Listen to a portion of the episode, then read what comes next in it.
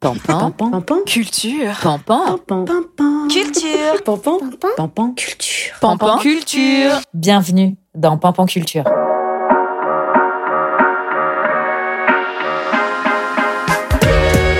Bonjour à tous et bienvenue dans le nouvel épisode de Pampan Culture, un épisode spécial couvre-feu. Non, je ne vais pas vous parler du film euh, Couvre-feu avec euh, Denzel Washington, un de mes acteurs préférés, d'ailleurs celui de mon mec. Mon fils a failli s'appeler Denzel euh, à cause de ça, On mais voulait c'est qu'il une s'appelle Denzel On a tous milité pour Denzel c'est une autre histoire. Donc non, je vais pas vous parler de ce film, Couvre-feu, bah, pour la seule et bonne raison que je ne l'ai pas vu, Euh, mais surtout de la situation tout à fait exceptionnelle que nous vivons, situation complètement inédite pour notre génération. Ce couvre-feu donc dans 54 départements qui nous oblige à être chez soi à 21h. Une situation que Paris n'avait pas revécue depuis les heures sombres d'octobre 1961, couvre-feu qui s'appliquait à tous les Français musulmans, ce qui me paraît absolument dingue quand on y repense et qui fait écho à une partie de notre histoire qui décidément on a du mal à accepter. Il est donc 20h30 et la vie s'accélère comme dans un vieux film de Charlie Chaplin.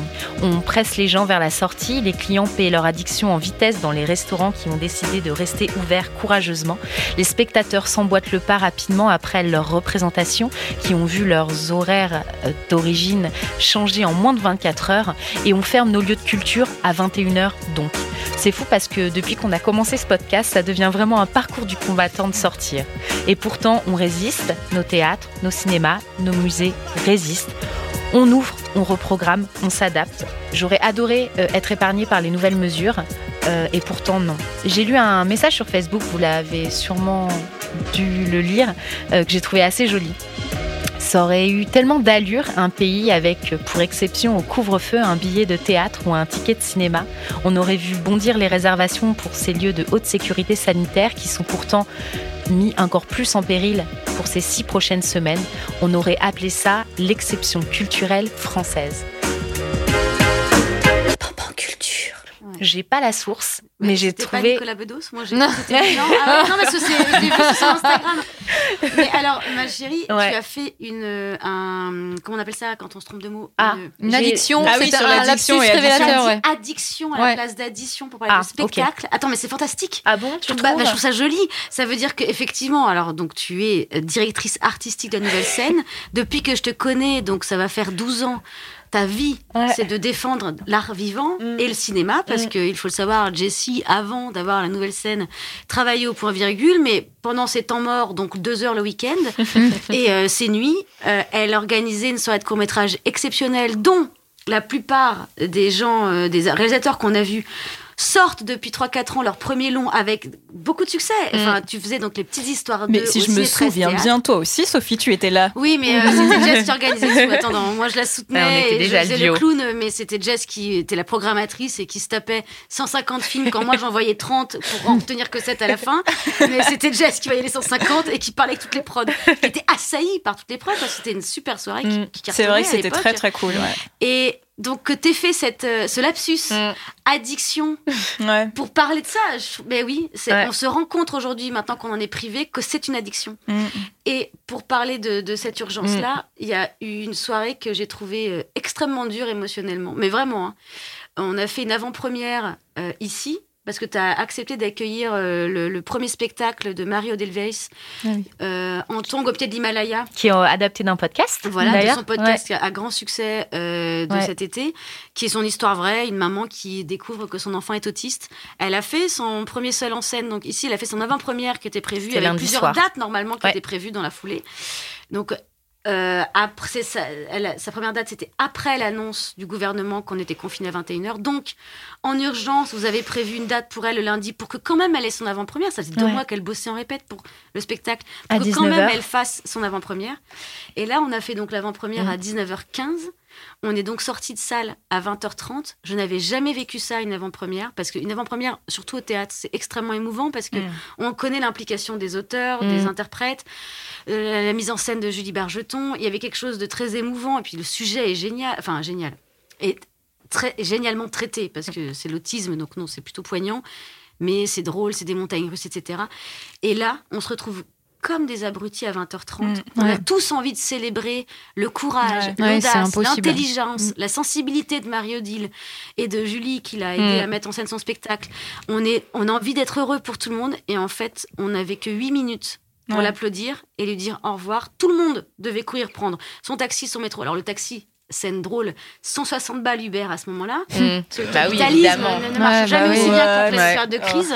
Donc les gens étaient genre, ah non, je vais me prendre un Uber. Puis ils couraient vers le truc. Et donc j'ai jamais vu ça, moi. Tu, tu applaudis quelqu'un, tu es extrêmement content de ta soirée, et de, de ton spectacle.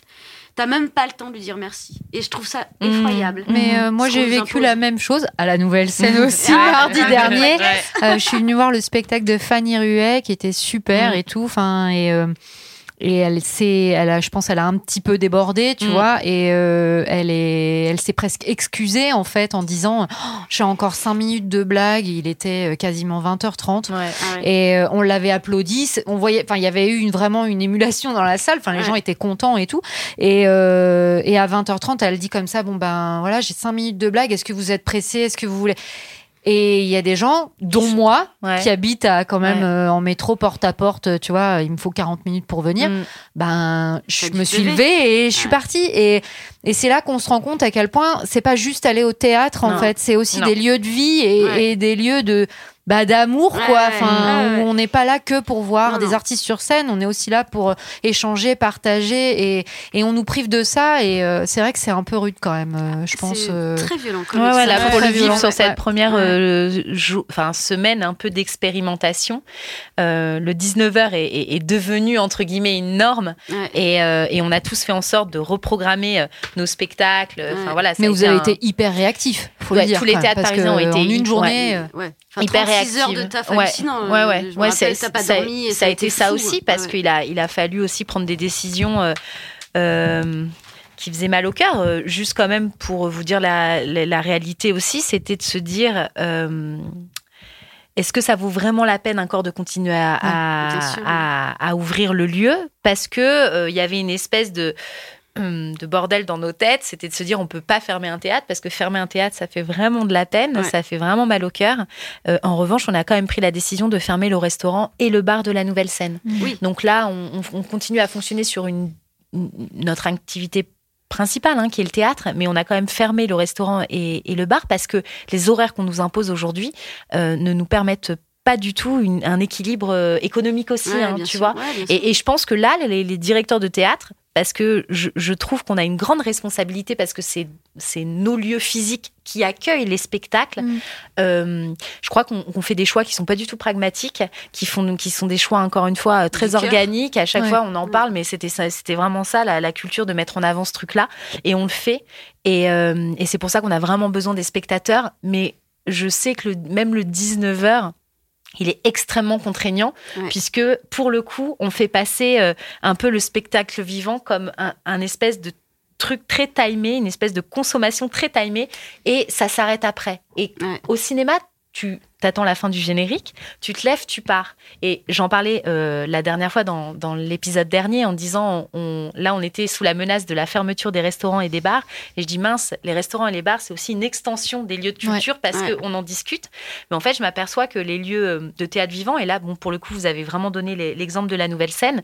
Et c'est vrai qu'on a créé ce lieu-là en disant, bah, il y a plusieurs espaces et, euh, et qu'on se permette ce temps d'après spectacle vivant parce qu'on en a besoin, parce qu'on a besoin d'échanger, parce qu'on peut rencontrer les Mhm. artistes. Et là, qu'on nous coupe ce temps-là, C'est terrible. c'est hyper dur. C'est hyper dur. de l'expérience, ouais. tu vois, donc on, on le fait, ça va jouer, mais voilà, à 20h30, il faut que tout s'arrête et il faut que les gens se, se Ouais. pressent de rentrer chez Et en plus, eux, c'est un non-sens total quand on voit. Enfin, pour le coup, moi, j'ai pris le métro Ouais. pour rentrer. Ouais. Et Non, mais oui. euh, à Ouais, le métro, 20h30, c'est le métro est archi Ah, bah oui. blindé. Et, et Oui, bien c'est complètement T'es plus en ridicule. sécurité dans le Après, théâtre que dans il y a quand même quoi. quelque chose, c'est que tu te retrouves. euh, Moi, ça m'arrive pas mal au cinéma parce que j'aime bien aller au cinoche seule le matin. Donc Mm. après, je suis toute seule sur mon Mm. vélo à réfléchir au film que j'ai vu. Ça m'était jamais arrivé, effectivement, en spectacle vivant ou en concert. Mm, Mais là, du coup, ça t'oblige à avoir cet instant pour toi. C'est peut-être que peut-être que ça va faire naître une, d'autres addictions. Parce Ouais. qu'il y avait peu de gens qui allaient à des spectacles vivants seuls. Ouais. C'était vraiment des trucs, des moments Oui, comédiques. Peut-être que finalement, la meuf est trop positive. Elle Non, mais il faut, il faut, il faut. On est là pour ça. Peut-être que ça va faire naître des nouvelles façons d'aborder ça et qu'en fait, ce- cet instant que tu as pour toi après un spectacle, euh, tu vas vouloir le reproduire après, Mm. même quand on sera déconfiné, décovidé, Mm. euh, libéré, Mm. délivré. Bon, bah écoutez, c'était une longue introduction, mais c'était pour vous dire euh, bienvenue dans ce nouvel épisode de Pampan Culture. Merci les filles d'être euh, euh, voilà à mes côtés et bah, encore une fois, c'est un petit instant, une petite bulle comme ça qu'on s'offre pour vous parler des spectacles, des sorties, des coups de cœur qu'on a eu cette semaine et vous donner envie encore une fois de sortir. Et, Et ça m'a fait marrer dans l'intro parce que Ouais. tu comparais ça à un parcours du combattant de sortir. Et en plus, bah, du coup, toutes les quatre, on a été cas contact, Ouais. Où on a été malade. Enfin, en tout cas, moi, j'ai été Voire malade. Carrément covidé. Et Covidé à mort. Et du coup, c'est vrai que c'était un peu, tu vois, de ressortir. Mm. Euh, moi, je suis ressortie pour faire la chronique, tu vois. Et c'est vrai que c'était bizarre. euh, Enfin, c'est vrai qu'il y a un truc un peu combattant warrior Ouais. sortir, quoi. Ouais. Parce que tu dis, il faut préparer en amont, faut voir si t'as le Mm. temps de rentrer chez toi, Mm. faut voir. euh, Enfin, ouais, non, c'est. Ah, c'est parce qu'on a même les ustensiles, quoi. Alors, oui. euh, tu vois, dans, dans un, dans un espèce de scénario euh, où on vivrait une apocalypse, on serait, je pense, un petit peu plus. J'imagine qu'on a des armures un peu plus stylées, mais nous, on a quand même notre gel hydroalcoolique dans la main et, notre masque, C'est tu pas vois. comme dans les séries, tu vois, euh, de zombies et tout, t'as genre la machette et tout. Non, là, tu sors avec ton deux gels euh, N'empêche hydroalcooliques, que les, les, masques. les mecs qui pensaient à la fin du monde et qui, Ah ouais. tu sais, qui cachaient leur bouffe dans les bois, dans des trucs, les, appelle- Les survivalistes. Ouais. Ouais. doivent être un peu déçus quand même parce qu'on n'a Ouais. pas fière allure Non. dans notre Non, combat. c'est clair. survivants, là. Genre les masques en tissu dégueulasse, les gels hydroalcooliques, C'est clair. les pauvres. Et du coup, Caro, toi, t'as as bravé tout ça pour aller voir quoi cette semaine? Eh ben, écoutez, cette semaine, les filles, euh, je vous emmène au Louvre. Alors, bon, bah, pas le Louvre euh, de Abu Dhabi, hein, je suis restée à Paris. On n'a pas encore le budget chez Pampan Culture, mais Jessie, peut-être que Ça si va on venir, développe ça va bien l'année prochaine, euh, on aura la thune. Alors, pourquoi le Louvre? J'ai fait trois petites raisons. Alors, bah, en fait, avec le Covid, j'ai lu un article qui disait qu'il y a seulement 30% de fréquentation euh, dans le Louvre, là, actuellement. Versailles aussi est en train de souffrir. En gros, c'est les gros musées qui souffrent parce que c'est là où il y avait le plus de touristes. Donc, les petits musées euh, parisiens, ils sont moins impactés parce que les touristes y allaient moins. Mm. Donc là, le Louvre, euh, les problématiques qui vont se poser, c'est que euh, là, l'État aide un petit peu, mais à terme, si ça continue comme ça, on n'aura bientôt plus le budget pour entretenir les œuvres, pour restaurer. Et, et c'est vrai qu'en fait, moi, je sais pas si vous regardez des vidéos parfois de, de destruction du monde. Et ben moi, à chaque fois, quand je vois, par exemple, tu sais, les, les vidéos de 30 secondes, genre l'humanité disparaît, qu'est-ce qui se passe? Ouais. Et ben moi, et tu vois tout le truc qui s'écroule, les gratte-ciels qui tombent. Et ben moi, à chaque fois, quand je, je, je vois ces vidéos, je pense au Louvre. À chaque fois, je me dis, oh non, la Terre peut se détruire, mais pas le Louvre, quoi. Bah ouais, le Louvre, c'est un de mes endroits préférés, je l'adore. Deuxième raison, Mm. enfin, vraiment, c'est un des endroits où je me sens trop bien. Et troisième raison, eh ben, écoutez, c'est le plus grand musée du monde. 72 735 mètres carrés, ça fait 18, 000, euh, 18 fois mon appartement. Il faut 96 heures pour le visiter. Et c'est vrai qu'à chaque fois, quand je dis, moi j'y vais, je pense 4-5 fois dans l'année au Louvre, et à chaque fois quand j'en parle, euh, les Parisiens font Ah non, mais c'est vrai que c'est génial le Louvre, j'y suis allée il y a 10 ans, faudrait trop que j'y retourne. Alors qu'en fait, c'est génial, je comprends pas pourquoi on n'y va pas plus. Donc voilà, cette La chronique. queue. Bah, du coup, là, il n'y a pas vraiment Là, queue. voit, hein. là, tu peux, ouais, là, ouais. c'est hyper en général, c'est parce qu'il y a trop de Oui, touristes. c'est vrai. Ouais. Alors par contre, faites pas la même connerie que moi. euh, prenez vos billets à l'avance. Mm. Parce que moi, je suis arrivée euh, devant le Louvre en me disant, bon, ça va, il y a 30%, il y a personne. Et en fait, ils limitent beaucoup avec le Covid. Donc j'ai dû attendre une heure et demie euh, pour euh, avoir un vraiment billet. beaucoup. Hein. Donc voilà, tu vois Jessie comme je suis impliquée dans le podcast. Bref, du coup, euh, eh ben écoutez, je vous ai aussi préparé un petit quiz euh, les filles et attention, il y a un petit lot à gagner. C'est un Oula. petit Vince Vénus de Milo. Ah J'espère ouais. que ça vous motive. Allez, première question.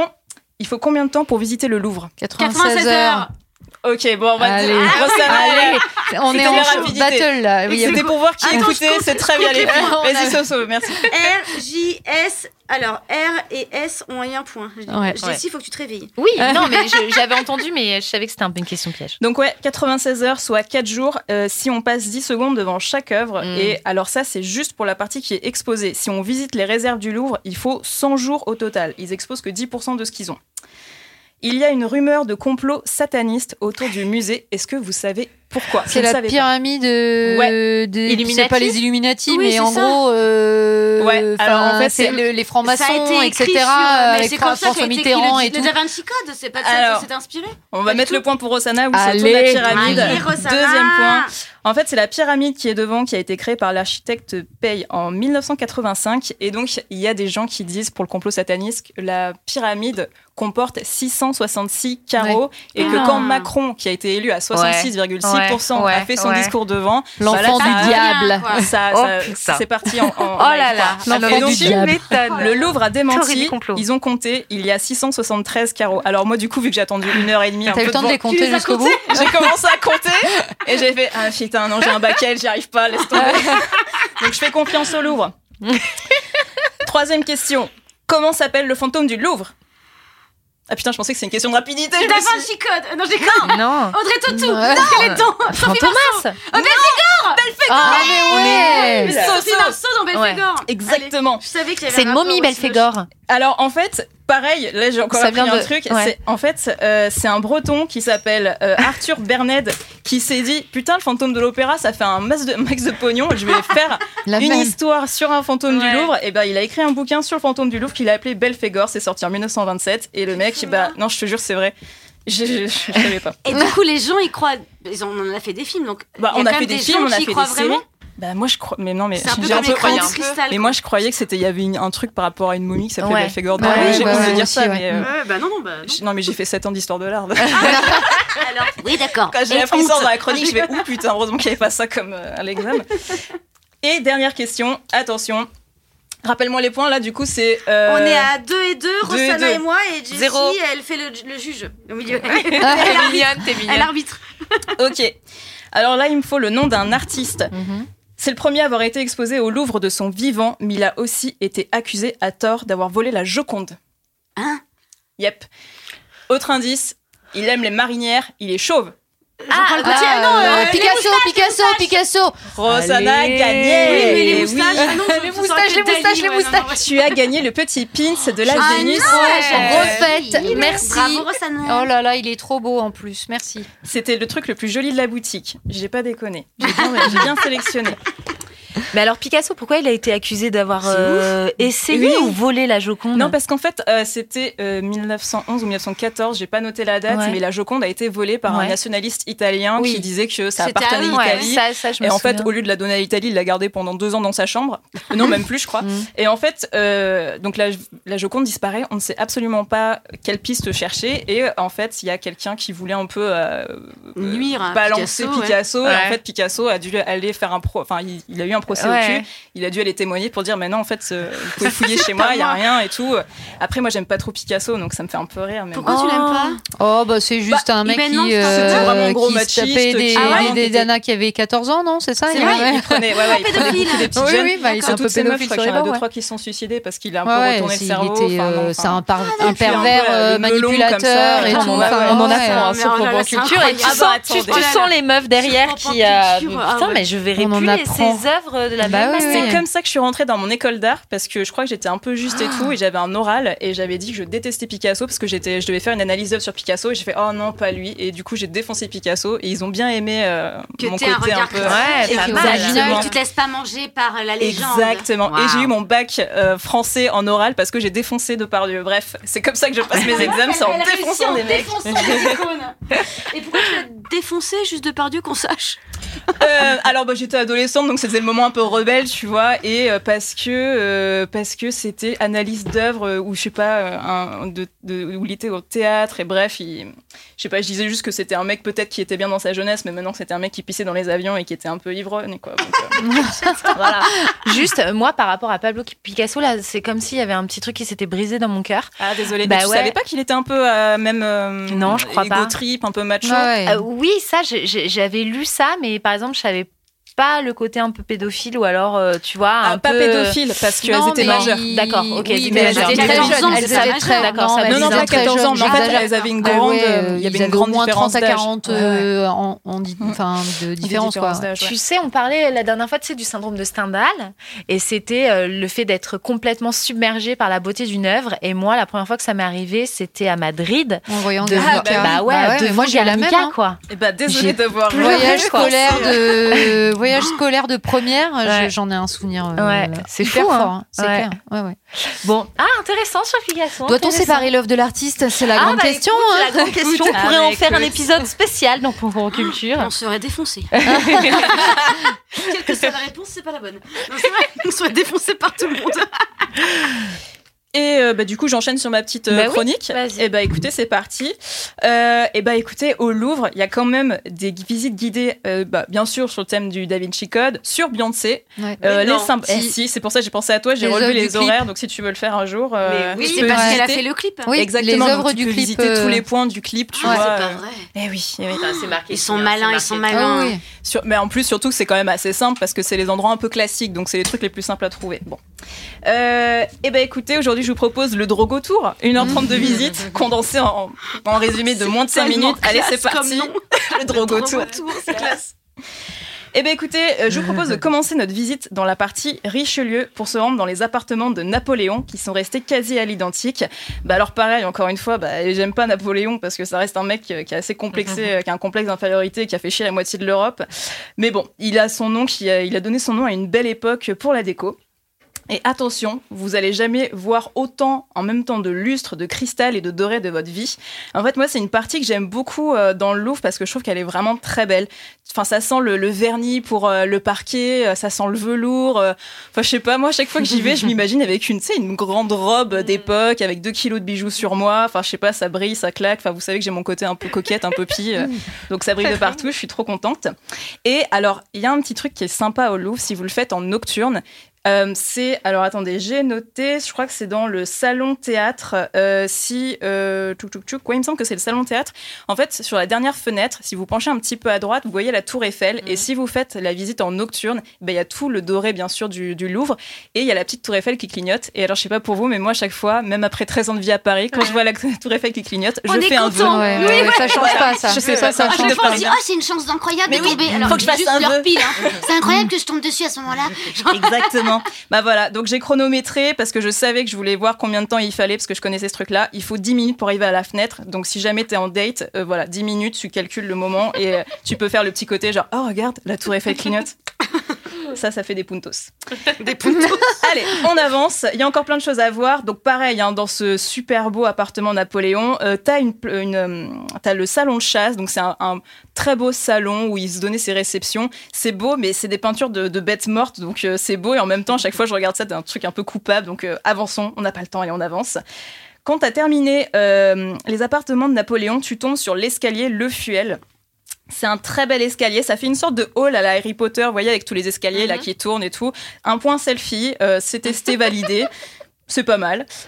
Maintenant, je vous invite à aller direction la cour Marly. Donc, c'est juste à gauche de l'escalier Harry Potter. Là, c'est les sculptures françaises. C'est une super belle cour intérieure avec des sculptures de corps dénudés, des postures de guerre. Pareil, il y a, là aussi, c'est un, un- un de mes endroits que j'aime beaucoup. On poursuit. Direction la victoire de Samothrace. Jessie, c'est là où Beyoncé a fait son clip. Ouais. Oui. Alors par contre, ce côté, enfin cette partie-là du musée, c'est un peu dur à faire un selfie pour faire, tu sais, la petite story genre euh, imiter Beyoncé, parce que même avec 30% de fréquentation, j'ai pas réussi à faire une photo euh, sans quelqu'un derrière moi, donc un peu chaud. Mais bon, en même temps, j'y suis allée un dimanche, donc euh, faute, euh, c'est la faute. Ouais. Euh, ensuite, direction les peintures italiennes. Et là aussi, il y a la grande galerie. Vous allez pouvoir voir des œuvres comme Leonardo da Vinci, Archimboldo, aka le mec qui fait des portraits avec des fruits et légumes. Tout le monde voit du coup. Oui. Ok. Et bien sûr, alors la salle de la Joconde. Donc même sans les touristes asiatiques et américains, Mm. t'as quand même 20 minutes de queue à te taper. Donc si t'as envie de le faire, vas-y. Moi c'est vrai qu'à chaque fois j'ai toujours la flemme de le faire et, et je me dis bon, je pense que c'est une copie qui c'est pas la vraie, je pense. Je sais pas. Bon, petite, euh, petit complot. Mais si tu te retournes euh, au dos à la Joconde, t'as les noces de Cana de Véronèse et c'est une de mes peintures préférées. Je sais pas si vous voyez, c'est l'immense tableau avec plein de personnages, t'as Jésus au milieu. Et moi, un de mes jeux préférés au musée, c'est quand, euh, quand tu vas accompagner, c'est de demander à la personne, et toi, tu serais qui, euh, quel personnage sur cette toile, Sur cette toile. Et à chaque fois, je trouve que c'est hyper révélateur euh, de la psychologie des personnes, c'est hyper intéressant à faire. Ah, c'est vrai. J'adore. Ouais, ouais, ouais. Mm. Et surtout sur celui-là, où tu vois, t'as des mecs qui se bourrent la gueule, t'as des mecs hyper sérieux. Ouais. Bah, du coup, ça te donne un peu des indications euh, sur la Mais personne qui t'accompagne. c'est selon toi qui tu es et selon tes potes qui tu es. Oui, ça peut ouais, être- Ah oui, de deviner Ouais, ça, fait. peut créer euh, ouais, ouais. des, des- des tensions ou pas. On le mettra, on mettra le tableau quand on fera Ouais. le petit post quand on sortira le podcast. Et bah Hein, comme ça, ouais, vous me direz qui euh, vous on êtes fera- euh, sur, euh, sur la- le, le tableau. Bah moi, je vous dis, moi en fait, euh, bon bah là, c'est vrai que j'aurais dû prendre le petit tableau sur la tablette, Euh, mais moi, je suis euh, la femme qui est euh, tout en bas à gauche. Euh, c'est le seul personnage à part Jésus qui regarde le spectateur, comme si elle avait conscience qu'un autre monde existait trop et qu'elle pouvait nous voir. Et en fait, je l'aime bien parce qu'il y a un mec relou qui a un peu la tête sur ses boobs et qui est en train de la mater vénère. et elle regarde d'un air dépité, genre, sauvez-moi, j'en peux plus. Sortez-moi de cette toile. Exactement. Enfin bref, je l'adore. Donc vraiment, on ira au Louvre si vous voulez Ouais, toutes les ah quatre, ouais, comme ouais. ça vous me direz en, en live. Et bah en fait, j'y suis allée avec un ami au Louvre et je- pour la première fois, je me suis perdue au Louvre. Je sais pas comment j'ai fait mon compte. Je crois qu'ils ont en fait ils ont fait un parcours spécial Covid et j'avais Mm. pas l'habitude de ce parcours-là. Je me suis paumée.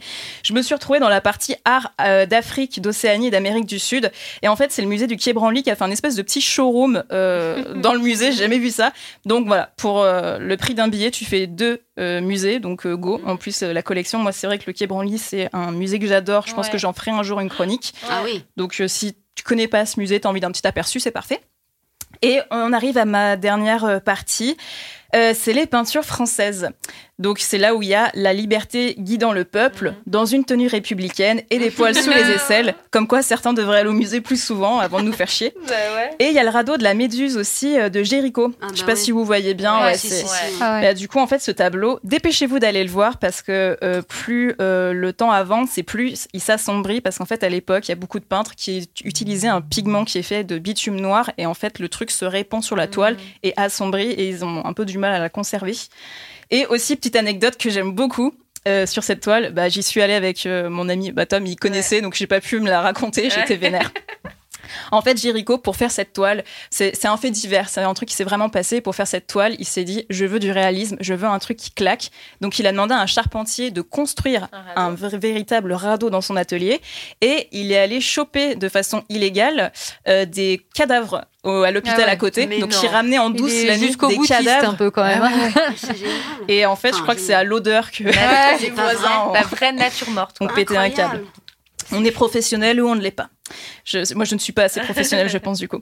Eh bien, écoutez, j'espère que cette visite express vous a plu. Il y a beaucoup d'autres départements du Louvre euh, que j'aime et j'ai pas pu les mettre ici, comme l'Égypte antique, la Grèce, l'art de l'islam. Mais ça, je me dis, ça sera le jour où j'aurai pas d'idée pour une chronique Pampan Culture. Donc, je referai un petit tour euh, au Louvre.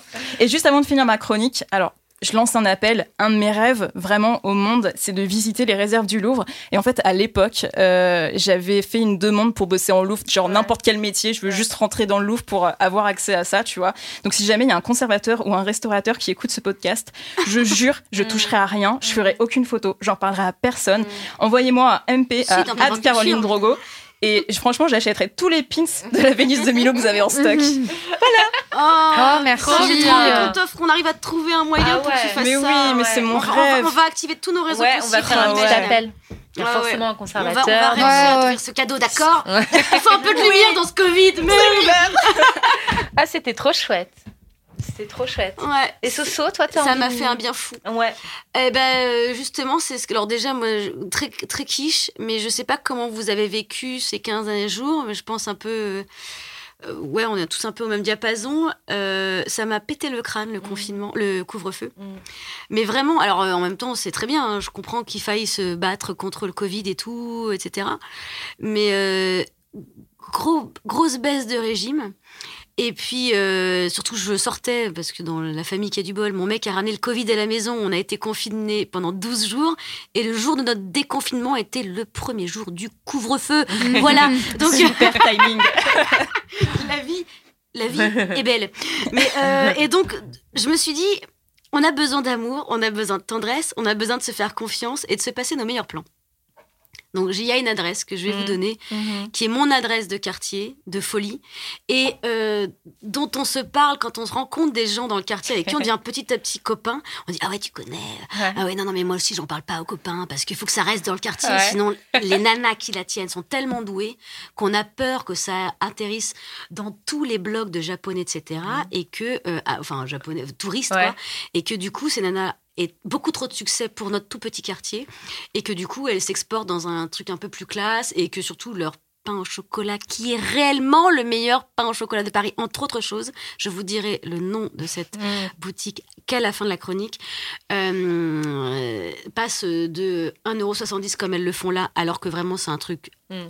Énorme level passe à 5,50€ comme Mm. euh, la resta des croissants C'est ce que j'allais dire, c'est mieux que Cédric Grolet, là, le, le, fois mieux l'un- que Cédric Grolet. le pâtissier Hallucine. Instagrammable par En excellence, là, termes- bah, qui fait eh payer ben- les trucs 5 euros. Et ou, ben voilà, c'est dix fois mieux, tu ne fais pas la queue, tu peux en acheter 10 si tu veux, parce que Grolet, droit d'en acheter que deux après une Oui, puis il faut pouvoir y aller. euh, Si, si, ah oui, non, mais c'est ridicule, euh, euh. Et voilà, alors euh, très bien. Et elles sont discrètes. Et alors, elles sont franco-japonaises. Ouais. Il y a une française et une japonaise. Elles sont passées par les, les cuisines de euh, palaces parisiens. Donc, Mhm. elles ont travaillé dans des deux, trois étoiles.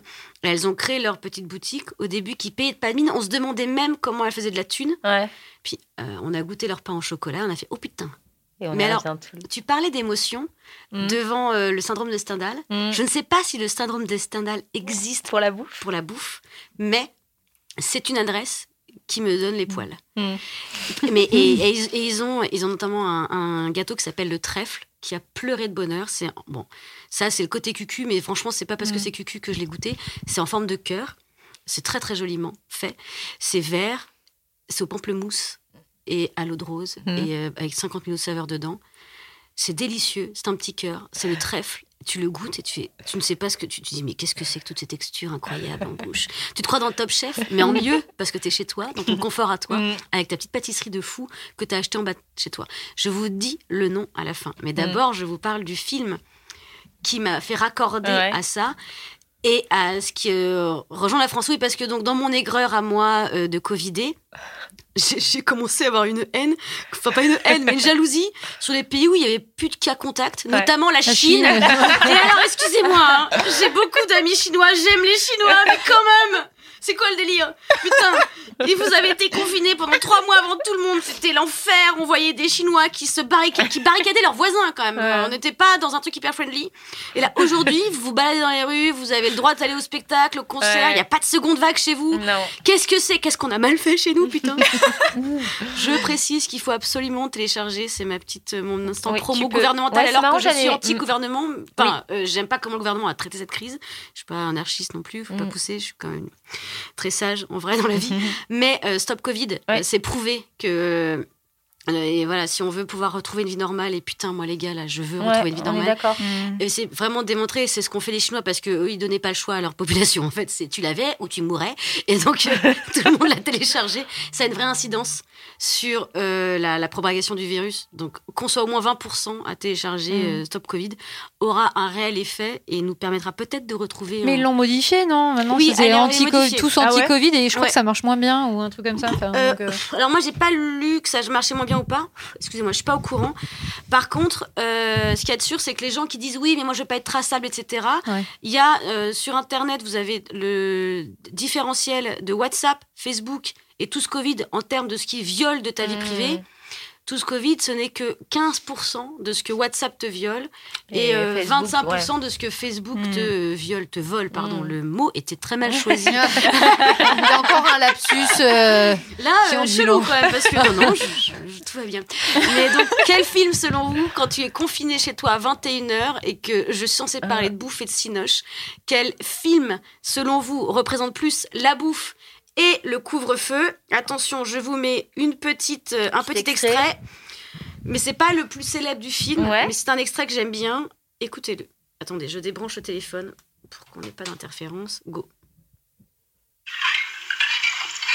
Moi, ce que je voudrais manger maintenant, c'est du rognon d'homme. Un pâté Mais c'est la grande bouffe, non? Non. Même pas? Du rognon d'homme. Du rognon d'homme. C'est la traversée de Paris Ah. Mais non. qui nous apprend que tout est bon dans le cochon.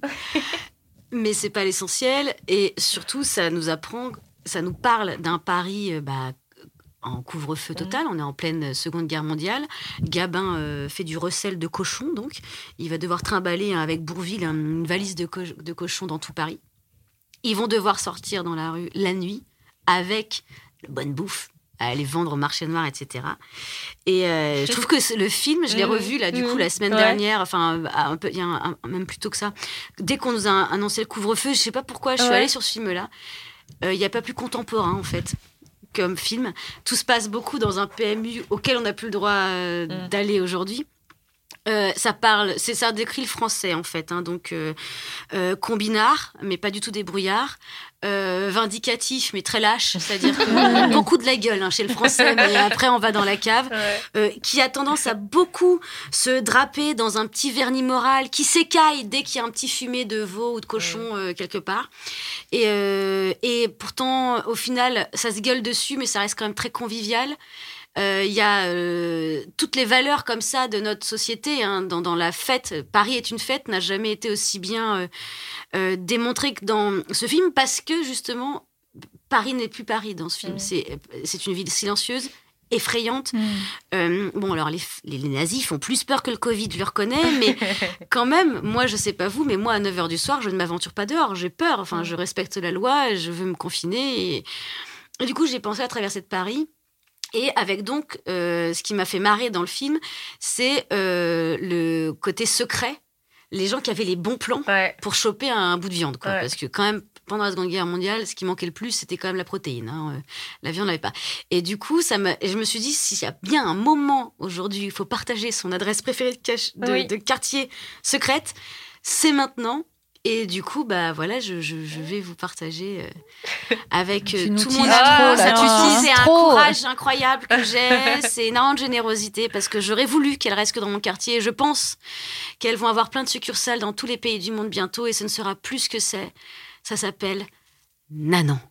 Nanan est une pâtisserie exceptionnelle. Nanan. 6 N-A-N-A-N. ouais, Nanan. rue Keller.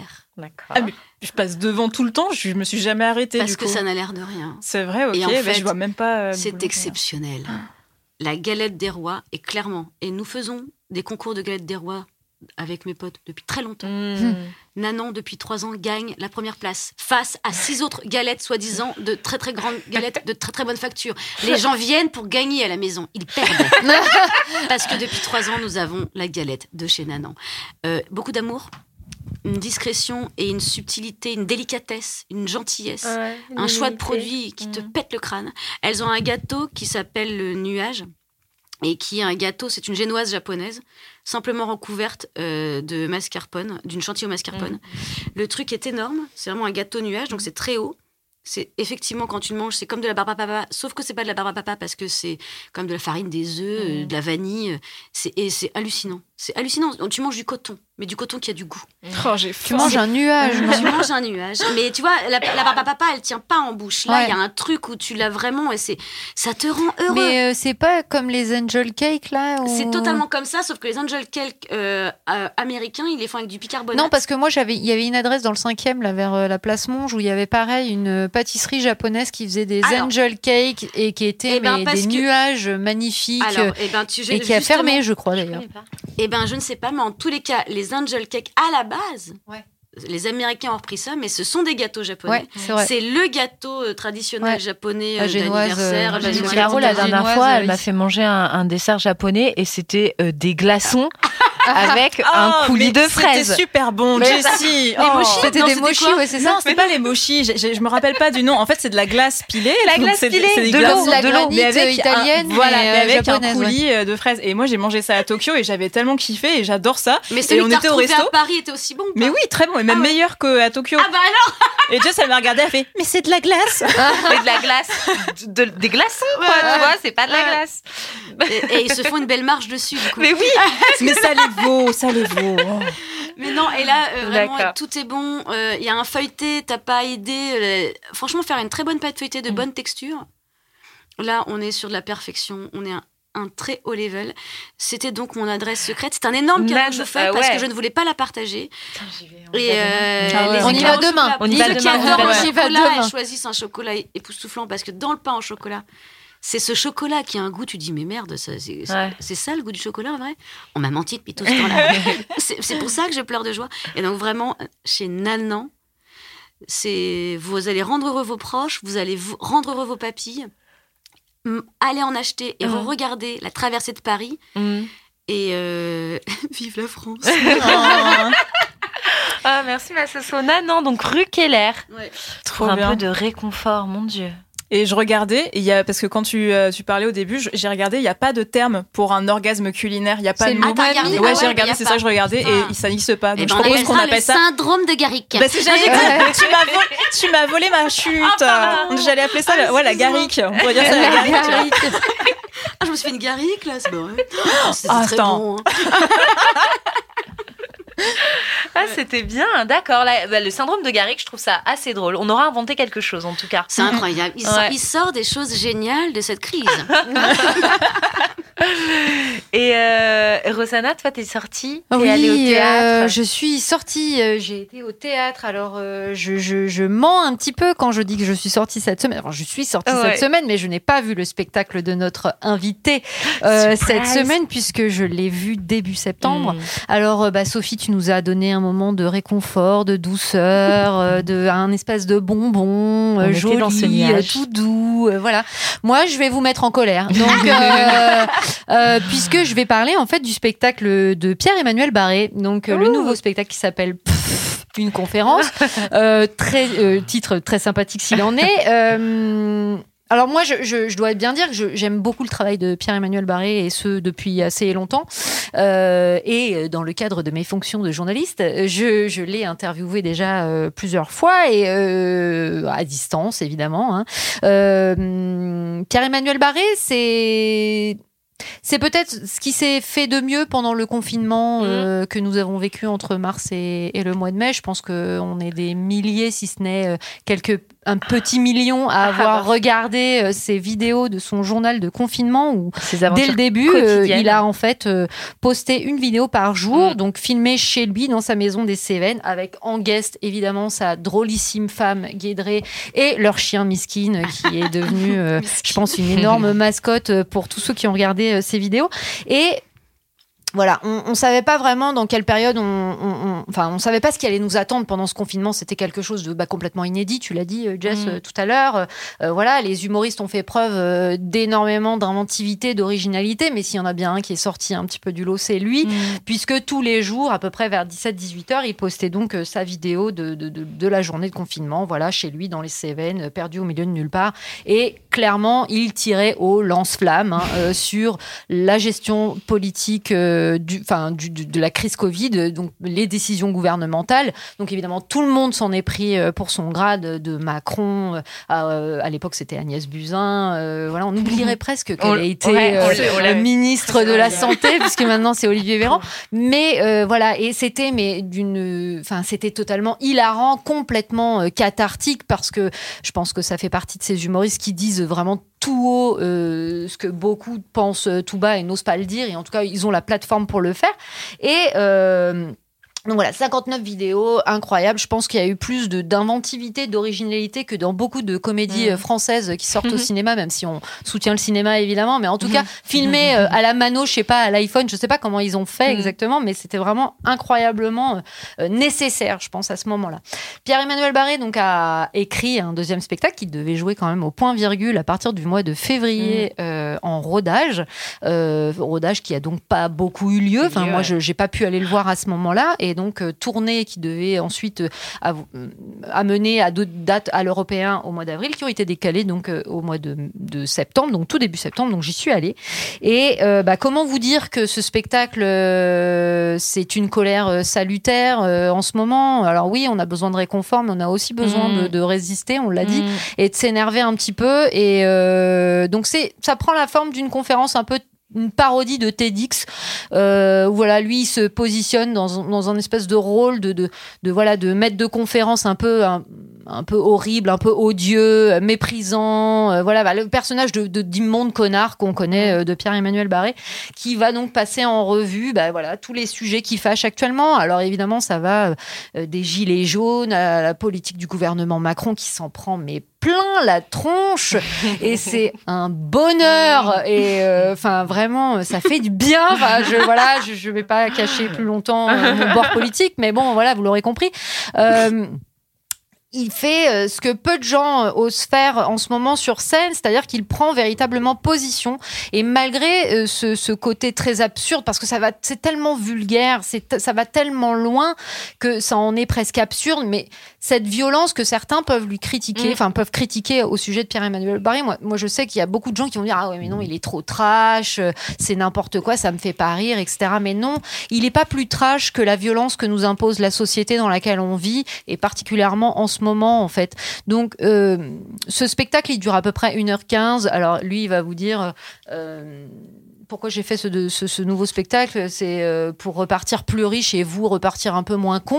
Euh, effectivement, on repart un peu moins con en allant voir euh, pff, une conférence, donc c'est un peu dur à dire, mais il y a quelque chose de, de, de, de- de presque libérateur en fait de rire à ce point des sujets euh, aussi anxiogènes euh, qui, qui, voilà, qui ont lieu en ce moment. Il fait quelque chose que moi j'attendais pas du tout en plus sur ce spectacle, c'est que voilà, on, peut dire de Pierre-Emmanuel Barré qu'il est trash, qu'il est vulgaire, que voilà, que est très politisé évidemment, mais euh, il, prend un- une vraie position sur notamment les féminicides et les agressions euh, sexistes et sexuelles euh, dans, dans son spectacle. Je veux pas dévoiler euh, totalement parce que je, je veux que vous, vous alliez. Il reste des places d'ailleurs. Il, il y a Ouais. deux dates euh, samedi, euh, une à Samedi. 14h45 et une à 18h et euh, deux dates le dimanche également. Donc samedi 31 octobre et dimanche euh, 1er, Premier euh, 1er novembre. Il reste des places donc faut y aller. Euh, c'est au Trianon mais il arrive à nous montrer en fait par l'absurde le- le- la violence que subissent les femmes au quotidien. Et, et- et voilà. Et l'année dernière on était sur plus de 150 féminicides euh, sur l'année.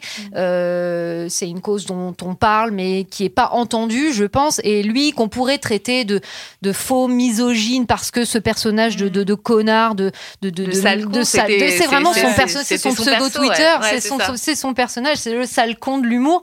Euh, ben, fait beaucoup plus en fait en 1h15 de spectacle que euh, je sais pas plein de militants euh, voilà qui sont médiatisés aujourd'hui il prend fait et cause pour euh, vraiment euh, voilà des, des, des sujets qui, qui, qui sont importants aujourd'hui que ce soit la crise des migrants, l'écologie, évidemment, le réchauffement climatique. Il y a une- un passage incroyable sur les abattoirs et euh, une parodie des vidéos L214 euh, Mm. qui est presque aussi dérangeante que nécessaire. Euh, Il y a un passage sur les chasseurs qui est hilarant. Enfin, j'en dis déjà trop. Euh, voilà, euh, courez voir euh, Pierre-Emmanuel Barré au Trianon ce week-end. Euh, vous ne le regretterez pas. Et pour tous ceux qui pensent que l'humour politique est mort en France, bah, c'est une belle manière de dire, bah non, en fait, il y a des gens qui sont là, qui posent leurs couilles sur la table et, euh, et ça fait du bien, quoi. Donc voilà, on doit résister, mais euh, résistons en rigolant, quoi, Ah si ouais. possible. Mm. Ouais, merci Rosanna. Bah oui, ça donne envie de, de, de le voir. Je rappelle les dates. C'est ce samedi 31 octobre à 14h45 et À l'heure du 18h. goûter. À l'heure du goûter, on s'adapte. Pierre M à 14h45, ça va être, euh, ça va être assez rigolo. Et dimanche, euh, 1er novembre, donc au Trianon, il reste des places parce que effectivement, à cause aussi de la distanciation physique, et ben on a splitté la, la, la salle en deux. Donc euh, n'hésitez pas à aller réserver vos places. Et puis ce que je vous propose, bah, c'est qu'on l'appelle. Ouais, Grave. allez. C'est Jessie Maria Canza, Jessie Maria. Ça va et toi, mon Pierre Ça va bien, ça va bien. J'attendais que tu m'appelles pour aller aux toilettes. Tu réponds à l'interview quand t'es euh, quand t'es aux toilettes On t'attend un peu alors? Non, non, non, c'est pour après, c'est pour après, justement. je me retenais, j'étais là, j'ai envie de faire caca, mais je suis pas y aller maintenant. Alors, Ouais, ouais, ouais. euh, Qu'est-ce que vous faites? eh ben écoute, on, on est on est toutes les quatre, on est à la nouvelle scène et puis euh, bah tu vois un petit peu les questions que je m'apprête à te à te Oui, oui, voilà. j'ai rapide parce que j'avais, figure-toi que j'avais rendez-vous avec la mère de mon village, quoi. C'est vraiment, euh, T'es devenue une star dans ton je- village? je suis devenu un vieux. Non, mais c'est parce que je dois faire un festival. Et je suis, tel, je suis devenu tellement vieux. Maintenant, j'ai des rendez-vous à la mairie et tout. Mais non. avec le directeur des affaires culturelles? Mais je regarde, le, mais je regarde les conseils municipaux sur Facebook en direct, quoi. C'est vraiment, c'est vraiment terrible. T'as changé, Pierre t'as changé. là, mais ouais, je suis là. Non, ils vont quand même pas mettre euh, euh, l'éclairage au LED dans la haute ville, quoi. Ça a coûté 30 000 balles encore. Non, Putain, tu connais les budgets en plus. mais ouais, je connais les budgets, bien sûr. Je Tout ça, c'est pas pour le festival, quoi. Ah, c'est bien, d'accord. Donc, euh, ouais, bah finalement, tu vois, ta voix, ça va, ça- elle, porte en politique, tu vois, ça, ça fait quoi Une petite Ouais, ouais. question. Alors, et pour, le, pour, le, pour les mairies, j'y crois un peu quand même. Ouais, ouais, bah oui, au moins, t'es proche, euh, t'es proche du peuple. T'es proche Bah des ouais, gens. on est 3000, on est 3500. Bah, en tout cas, ça me fait plaisir de, de t'avoir. Eh bah oui, et bah nous aussi. Et puis alors, tu sais, Rosanna avait vu ton spectacle à l'Européen, donc Rosanna, euh, Je l'aime, elle a fait un article trop cool sur moi, je suis amoureux d'elle. bon, bah elle est là. On est tous un peu amoureuses de toi en secret, de toute façon. Ah oui.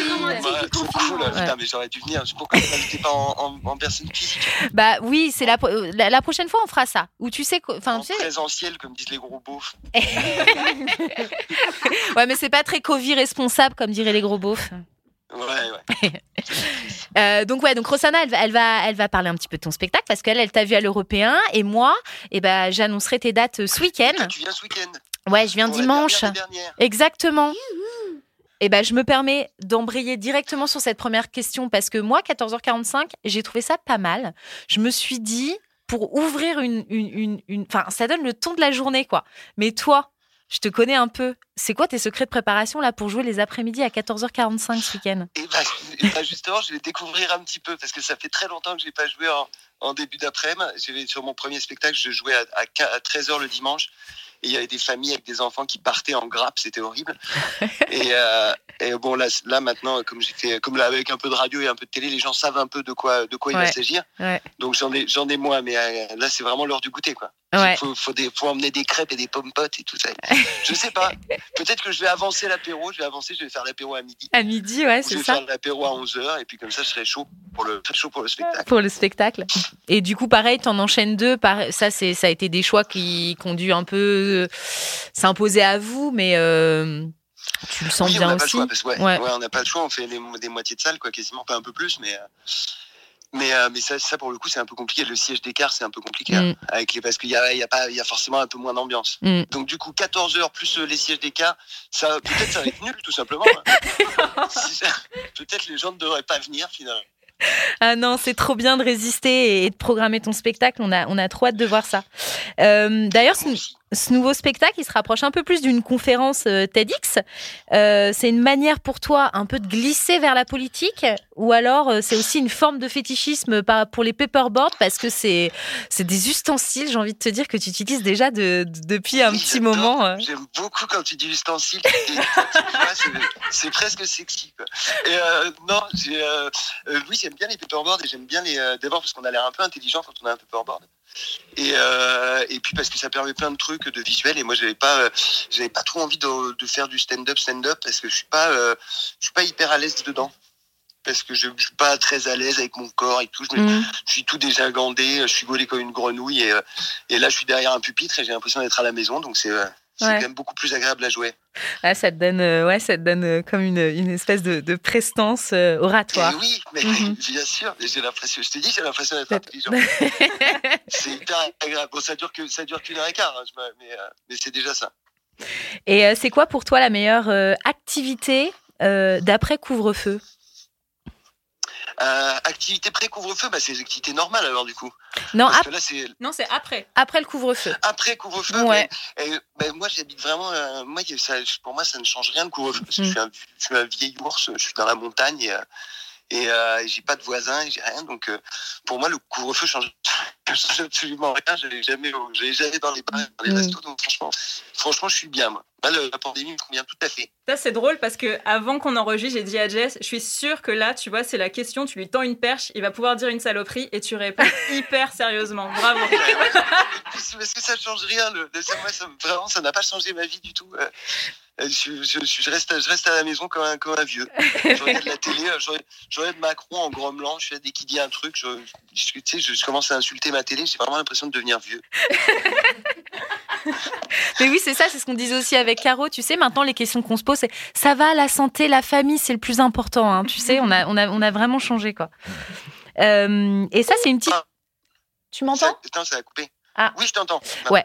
Et euh, tu sais, on pose, euh, on a eu Nora Hamzaoui euh, comme euh, voilà euh, notre petite invitée la, la semaine dernière. On lui a posé cette question-là et on va essayer de la poser un peu à tous nos invités. C'était est-ce qu'il y a une œuvre, une chanson, un film, une expo euh, qui décrit le mieux euh, ta vie, ton œuvre? Euh, et et peut-être. Alors, ma vie, c'est peut-être la grande bouffe. Avec que des gens qui s'enferment, qui s'enferment pour bouffer. Ça, Mhm. C'est très bien, ça me va très bien. Mm. Et puis pour la carrière, Mhm. pour la carrière, c'est un peu mission impossible. Écoute. Ok. Eh ben super.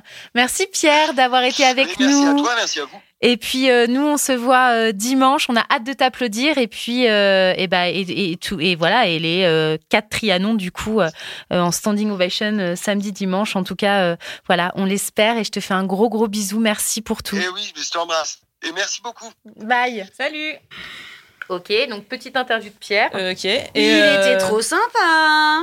Ouais, Il elle est super l'interview. Ouais, elle est top. Euh, voilà. Euh, moi, je voulais juste te dire Oui. un truc, euh, si c'est- parce que j'ai complètement oublié de le dire dans ma chronique, parce Ouais. que c'est une vraie idée que j'ai eue, mais j'ai pas les couilles de la faire. Mm. Est-ce que on aurait des Jones? Parce que je suis mère de famille, hein, je Mm. peux pas faire de garde à vue, ok les gars? Pour nous faire une traversée de Paris avec de la bouffe? Et refaire le même trajet aujourd'hui avec le couvre-feu Ou alors je le fais en fait. Il faut le faire, faut le faire. La traversée de Paris, c'est du 6e au 14e. Euh, attendez, je sais plus exactement. Ouais. Putain, c'était il y a pas si longtemps que ça. Je me rappelle plus exactement les points, mais il y a 7 km à pied à faire, Mhm. comme Bourville et Gabin. Et, Moi, si euh, c'est VG, je te suis. Hein. Le, le non, porc, tout ça, ça me parle oui, pas. Mais aujourd'hui, pour être en plus pour que ça plaise à tout le monde, moi je propose, il faudrait qu'on fasse, attendez, un plat qui soit vraiment cool aujourd'hui. On ferait une blanquette, on remplace le riz par du couscous et on met du veau cachère dedans. Voilà, comme ça, ça plaît à tout le monde. Et on fait ça. On trimballe une blanquette de veau cachère avec du couscous, avec la semoule. Sur le trajet de Bourville et de, de Gabin, un soir de couvre-feu, et on voit ce qui se passe. Et on fait la traversée de Paris 2020. Je vais le faire, les gars. Attendez. non, mais ou sinon, ceux qui m'écoutent, faites-le. Ça peut Ouais. être drôle. Challenge. Avec le masque, hein, bien sûr. Ouais. Attention, on déconne pas avec le virus. hein. Et avant Mais, euh, 21h, hein, du coup. Mm. Quoi? Ouais, mais avant la- 21h. Bah du non, justement. non, en pleine Couvre-feu nuit. de nuit. Allez. Ouais. Pour voir si le Paris de l'époque, qui est vraiment flippant, Ouais. c'est c'est curieux. Paris n'est pas fait pour être silencieux, euh, Mm. anxiogène comme ça. C'est c'est une ville extrêmement vivante, poétique, avec. Euh, Bon, ok, oui, il y a des crimes dans les rues de Paris, d'accord, Ouais. peut-être que je suis trop romantique aujourd'hui pour vouloir voir le mal dans Paris, Comme mais dans un film. ouais, mais ce serait marrant de voir. euh, bah, si on se fait arrêter, on fait une attestation pour dire qu'on ramène la blanquette à Tata Ginette qui voilà, vraiment qui- est en train de manger ouais, son et dernier tout, plat ouais. avant Ouais. alors on dit non, non, mais c'est pour comment culture, c'est pour le taf, les gars. Ouais. ne me mettez Ouais, pas en je- tôle. Fais une petite dérogation. non, mais ce serait marrant. Ouais, ça serait super. Paris, euh, Ouais. couvre-feu. D'ailleurs, les filles, euh, bah, il est bientôt 21h Eh Ouais. oui. et il Qu'on va se casse. falloir euh, Oh la qu'on se quitte. Ah oui, il déjà. Eh oui, déjà, voilà. bah ouais. Oh là là, il faut Ouais, absolument alors aller voir. oui, euh, pareil, encore une fois, pas de sortie euh, cinéma cette semaine, mais parce que cas contact. Petit contact, confinement euh, Obligatoire. des familles euh, ce Mhm. week-end et cette semaine.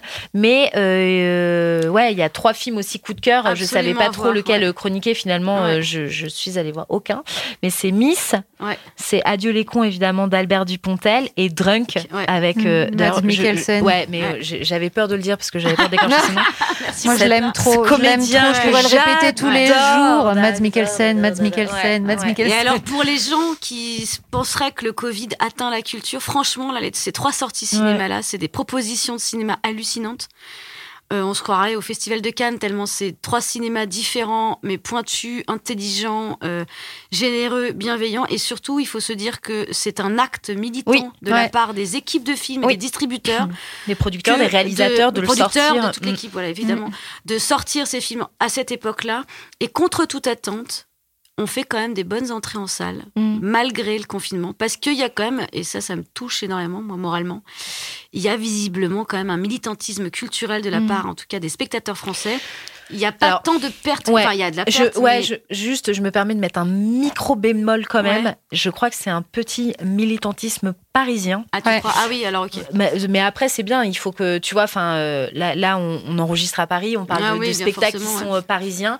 Et je crois qu'au niveau du cinéma, tu vois, le cinéma Euh, morfle un peu plus euh, un peu que, plus que en- les en- théâtres. en- province. perte d'entrée en salle, ouais, mais Ouais, parce qu'on a ouais, plus voilà. les Et donc à blockbusters Il y a ce truc de militantisme parce que je crois qu'on a aussi cette, cette culture un peu euh, euh, bah, encore une fois, un peu romantique, un peu idéalisé, mais d'aller voir les films à leur sortie, tu vois. oui, et puis tu vis à Paris pour sa voilà, culturelle, en vrai. voilà, Oui, c'est- bah ouais, un rituel. ici, euh, Mais, mais je crois que c'est parisien. Donc, encore une fois, parce qu'on s'adresse aussi euh, à beaucoup, Ouais, ouais. beaucoup- mais Allez aussi beaucoup aux Parisiens. on, on les encourage encore une fois à sortir parce qu'il y a encore une offre culturelle qui est là, qui résiste. Avec des gens qui se battent. Exactement. Euh, malheureusement, il y a aussi une autre réalité qui, qui, qui fait que certains euh, cinémas, notamment, euh, tu vois, on parle de films là qui sont pas des films euh, grand public, qui, qui sont plutôt des, films, des cinémas un peu d'auteur. Ouais. Il y a beaucoup de cinémas malheureusement indépendants qui ont dû fermer aussi en région Bien et qui n'ont pas pu rouvrir à cause de ce couvre-feu qui, encore une fois, comme, comme la nouvelle scène, euh, nique quand même la moitié de la programmation et, et la plupart des séances. Mais euh, mais il y a quand même cet acte de résistance et on en fait partie avec ce podcast et avec nos métiers aussi par ailleurs, euh, qui fait que oui, il y a encore ça et qu'il faut les soutenir et il faut y aller. Et, et c'est c'est des vrais choix aussi délibérés de savoir qu'on va forcément moins toucher de gens, mais qu'on est là et que ça existe et que Ça ne voilà. s'arrête pas. Ouais. On est des résistantes de la culture. Exactement.